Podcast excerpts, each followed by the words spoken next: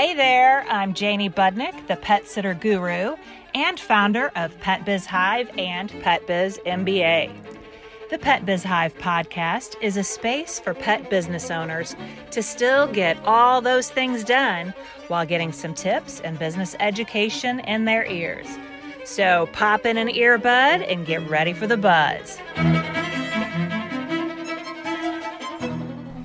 Hey there, and welcome to today's episode of the Pet Biz Hive podcast. So, we have spent the last few episodes in a little bit of a review from our 2023 strategy week that we held from October the 30th through November the 2nd. Now, this was an incredible opportunity for those that were in attendance live to really dig down into some serious numbers in their business and understand the actual levers that you can pull to make 2023 your best year ever. Now, we do have replays of that available for you. It's about five hours of training and a 60 page workbook to get you through all of these different questions, reviewing your 2022 and making sure that you have a really grounded plan for your pet business in 2023. Now, the last two episodes, we've talked, of course, about some of those principles that were taught in the strategy week, really working on your mindset and setting your intentions for next year and how important that is, along with setting revenue goals and having an a really aggressive growth strategy for next year so you can take advantage of the advantages that we have in our market right now. It's a unique opportunity and time for you to gain market share and really grow your pet business next year. So, we got into the nitty gritty on the numbers, really calculating growth, revenue per client, figuring out your top 20 versus your bottom 80% of clients, and deciding which part of your service line you really want to push for 2023. Making sure that you could actually figure out the number of new clients that you were going to need to make your revenue goals, along with your close rate, and even down to the number of prospects that you needed to get into your sales funnel to get the results that you want. So, this week we are going to do a quick overview of the third session of Strategy Week, which was all about pricing and profitability.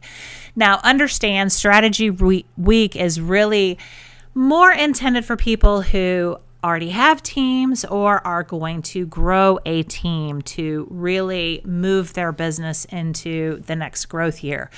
So, when you are looking at your pricing and profitability for your pet business, you want to view it as though you are not doing the services yourself. It's very important to make sure you approach your numbers correctly so you get the best results for you to make decisions with. A little bit of overview about your mm, typical best best practices, best margins in a pet business. There's always questions out there of like, "Ooh, how much should I spend on this? How much should I spend on that?" Well, there are some industry averages for healthy businesses, and this really requires you getting very comfortable understanding your profit and loss statements in your business. Now, I have a really specific way that I have decided to set up my profit and loss statement so I can understand the numbers that I need to make the decisions for my business. One of those is, of course, putting the expenses of my um, actual the the workers in my company, my sitters, put them inside cost of service. So I do have that directly on my profit and loss statement as my cost of service. That is at the top. Right after my revenue comes my cost of service. And this is really considered to be your all in cost of having your staff do the work to bring in the revenue. So, this is their wages, this is their uh, payroll taxes, and also the workers' compensation. And just to give you a general idea, a healthy cost of service for our industry is somewhere in between 45 and 55% cost of service. So that is something that you definitely want to consider.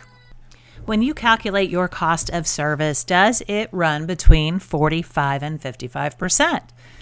You need to make sure you start there to have a healthy pet business. Now, operating expenses, that is another category that is going to be next on your profit and loss statement. Typically in the industry, operating expenses are going to run you between 20 and 30%. And then, of course, bottom line, you are going to have a profit and you want to at least have that around 20 to 30% also. So we looked at those numbers and we really wanted to hold our own businesses up in comparison to see, even on a service line item basis, where we stand with our own pet businesses. So we did that. We got into the nitty gritty, worked on those numbers during strategy week to really figure out the profitability of each service line item. And then we evaluated which levers you can pull to increase your profit, because again, that is the most important thing. Secondary, too, of course, you want to make sure your staff is paid well. So I do not want to minimize that. That is why we do have that healthy 45 to 55% cost of service. You want to make sure you have excellent staff that is paid well. But the other levers that you can pull to increase your profitability, you might need to raise your pricing. You might need to change the way that you do your compensation. Perhaps you can add on a cash mileage and change things around to benefit all parties. And of course, do you need to de- decrease your operating expenses? Those are all things that you need to evaluate at the end of the year before making any big decisions for next year.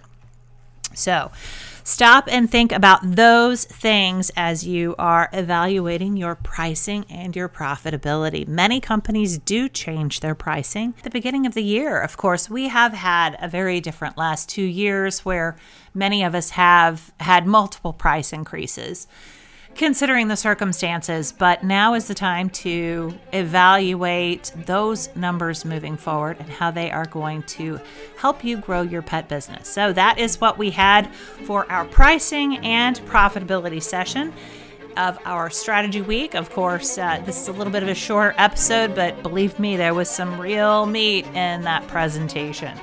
Again, if you are interested in getting a replay of the strategy week, the link is in the show notes for you to sign up and get that in your inbox. Thanks for listening this week, and we will talk soon. Thank you for listening to this episode of the Pet Biz Hive. You can follow me at Pet Biz Hive on both Facebook and Instagram and learn more at petsitterguru.com. What is your next best move?